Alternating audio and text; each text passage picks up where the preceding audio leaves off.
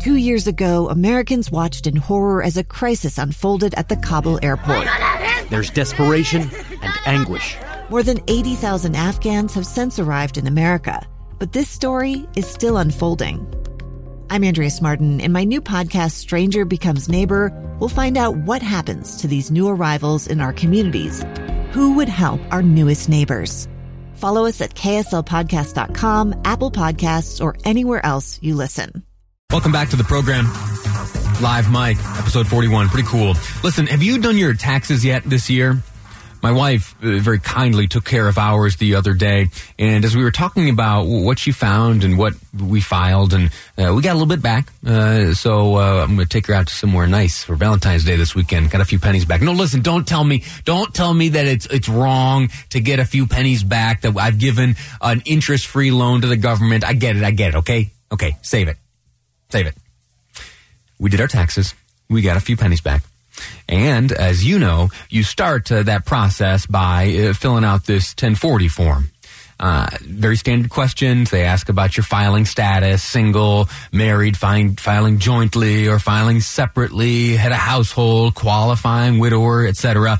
You, you put your name in there, your last name, your home address, your foreign country name if, if that's applicable. And then on the right hand side, there's a spot where you fill in your social security number. Below that is a spot for your spouse's social security number. And then can you picture what's just below the box that asks for your spouse's social security number on the 1040 form by the IRS? Can you picture it? Let me read to you exactly what it says. Uh, it says presidential election campaign. Check here if you or your spouse, if filing jointly, want $3 to go to this fund. Checking a box below will not change your tax or refund. I'll read it again. Presidential election campaign. Now note, I didn't say a name there. It's not, it's not the Trump for president. It's not make America great again. It's not, uh, do you feel the burn? Check here. It's nothing like that. It is merely presidential election campaign. Check here if you or your spouse, if filing jointly, want $3 to go to this fund. Checking a box below will not change your tax or refund. And then, of course, there's a box for uh, you to check or your spouse to check. Now it says, do you want $3 to go to this fund? What is that fund? Uh, l- let me tell you a little personal story, and then I'm going to give you the answer to that question. This morning, I had a little medical exam uh, for insurance purposes, and they drew blood, and I knew it was coming. And I have never liked needles, especially the kind that take blood out of me.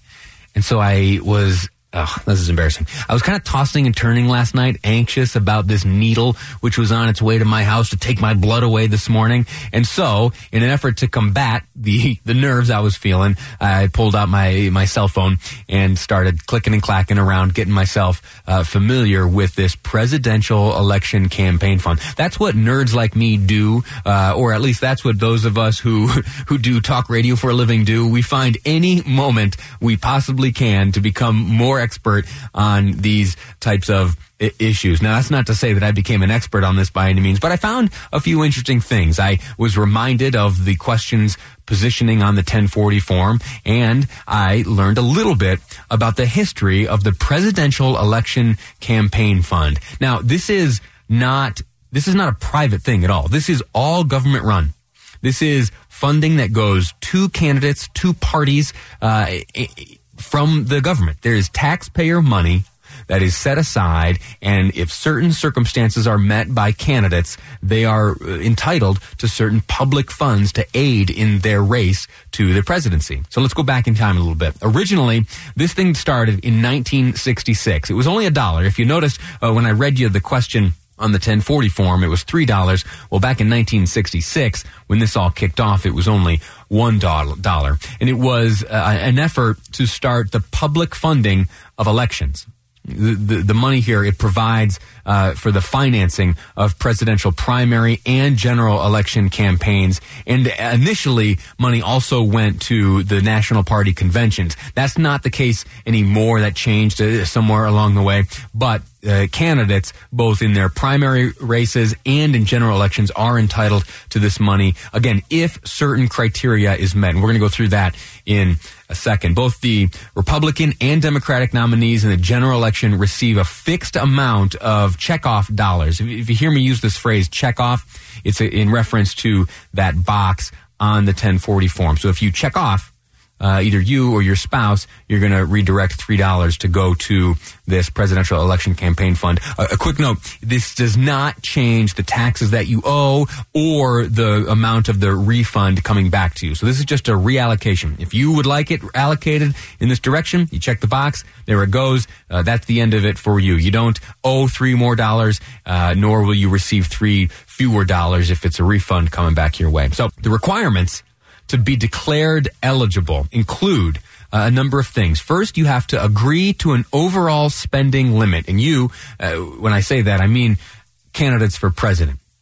You must agree to uh, an overall spending limit and abide by spending limits in each state, uh, using public funds only for legitimate campaign related expenses. You also need to keep uh, pretty, uh, pretty scrupulous financial records.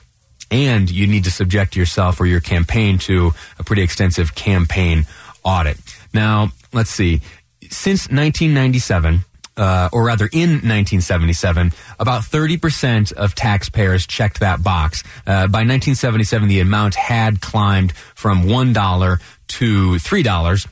Uh, so that was that. In 1977, 30% of the folks filling out their 1040 checked the box and sent uh, $3 towards the fund. That level by 92 had dropped to 19%. And then further, in 2013, only 6% of folks uh, had checked that box. And there were some surveys done by uh, the elections committee, which oversees this fund, as to the rationale behind that. Two of the main reasons were they folks didn't understand that this did not impact their tax liability. As I explained it to you, again, checking that box doesn't doesn't take money away from your refund, nor does it increase your tax liability. And then the second reason uh, discovered by the folks asking uh, was that there's a general apathy toward the political process. You and I, we, we enjoy this stuff, or at least I do, uh, and it, it's it's interesting, it's exciting, uh, it is how history is shaped, it is how the leaders of this country come to be but not everyone dials in as, as deeply as you and I. So this fund, if you uh, if you commit to spending uh, certain amounts, uh, you will find you will get matching money from this fund, and it is a way that in the pre Citizens United era for uh, campaigns to rely uh, pretty extensively in many parts uh, on, you know, in many instances, rather, on public funding for their campaigns. Now, the the big famous uh, move and the big kind of change in uh, all of this came in 2008. In 2008, many of the top candidates chose not to accept the primary matching funds. You heard that one of the conditions to which you have to agree if you're going to receive these funds are spending limits. Well, uh, by 2008, there were a number of candidates who had qualified uh, to receive this money and yet believed that they could put together more money than the fund could provide them if they win it uh, on their own. Uh, most notably, Barack Obama declined public funds for both the primary and the November election. And well, you see how that worked out for him. So that is my little history uh, lesson. I, I'd point out too that in 2008, in that same election, uh, I found a press release from December 4th, 2007. Uh, and here's the headline. I only have time to read you the headline, uh, but it should remind you of something that took place back then. Biden, Biden, fifth presidential candidate declared eligible for primary matching funds in 2008. Don't forget, Joe Biden ran for president against Barack Obama in 2008. Pretty fascinating. Next up, we're going to talk about the budget here on Live Mic. I'm Lee Lonsberry, and this is KSL News Radio a gun in the face. Then all of a sudden, they all kind of lined up.